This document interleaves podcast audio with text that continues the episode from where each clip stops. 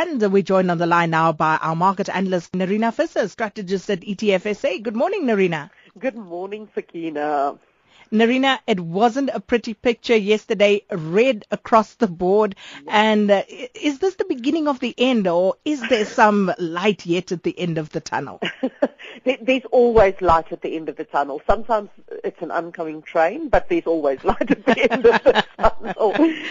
Indeed, red across the board. You know, um, most markets yesterday um, fell by somewhere between two and four percent, um, and I guess even the US, even only down about one and a 2.5% really masks the fact that for most of the day, that market also um, traded down almost 3%, and it was really sort of a, a late recovery that saw us close down only 1.5%.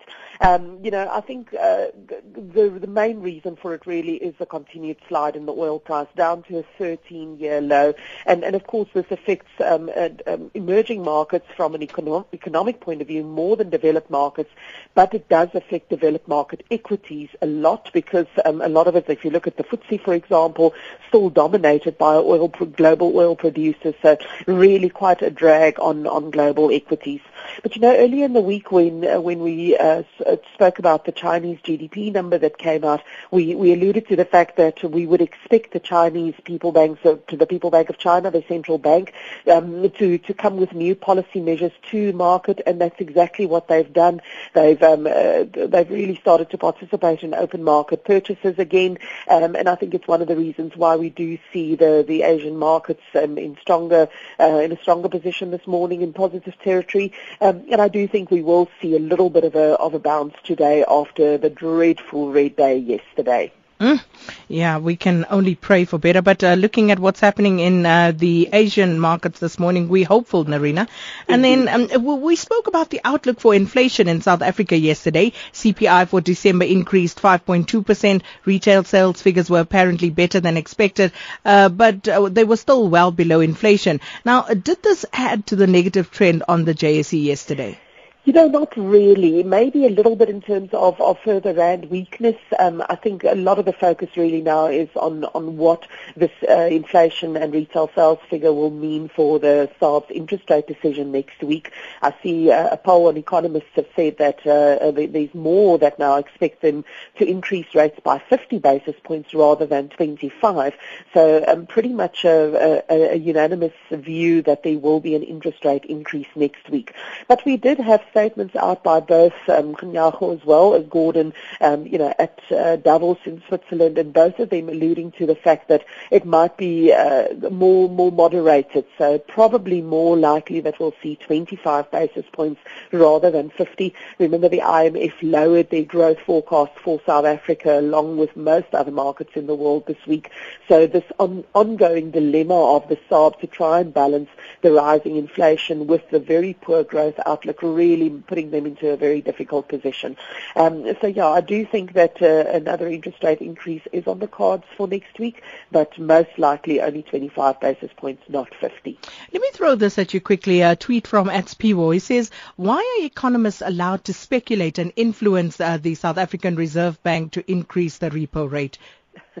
you know what, I, I certainly don't think that, that economists are able to influence the view of the Reserve Bank. I think what economists are doing are saying what are the options available to the Reserve Bank and what would they be expected to do given their mandate. And their mandate is very much one of inflation targeting and with, with inflation um, definitely expected to, to breach the, the upper limit, the 6% limit, um, the, the, the SARB's mandate is quite clear and that is that they have to do whatever is necessary to to, ensure that inflation does not get out of control. And unfortunately, there's not a lot in their arsenal. They can mostly look at interest rates. Um, uh, the, the other measures that need to be taken to control inflation are of a fiscal basis, and that's outside of the SARB's mandate. So fiscal really would mean what can national treasury and government do in terms of legislation, in terms of government spending and so on, and those are all beyond the SARB's direct mandate. So I don't think the economists are influencing the SARB, but rather really just highlighting what are the options that are available to the SARB in controlling and, um, inflation and sticking to its mandate. And then, Nerina, we've had some welcome relief uh, in terms of rain in parts of the country, but the drought has not yet been broken. I mean, that much is clear. But why uh, we have white maize prices remaining at record levels, and uh, they are about 25% higher than yellow maize. Why such a big difference? you know what? I, I think this is. Uh, I like to refer to this as amazing snobbery. you know, it's amazing the, the the cultural view that we have on yellow maize as opposed to white maize. White maize really at a premium because consumers are demanding it, and you sort of have to ask yourself in the current economic climate whether this is something, uh, whether this form of snobbery is something that we can afford.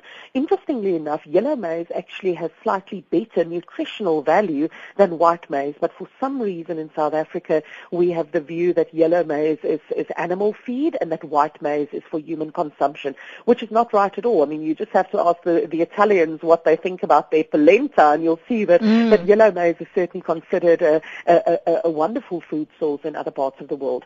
So part of the reason why we have this premium is because there are very few white maize producers in the world, um, South Africa being one of them, and with our drought resulting in not having enough white maize for, for domestic consumption, um, the, the, we've been forced to import it, and, and there just is not enough to go around.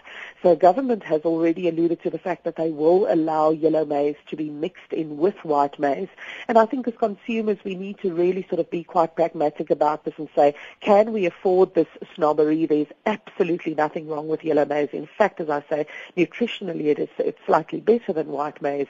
And I think for, for all of our pockets, we really do need to, to sort of let this go and accept that yellow maize mixed in with white maize um, is certainly acceptable. I don't think any of us can afford that 25% premium that white maize currently has over yellow maize.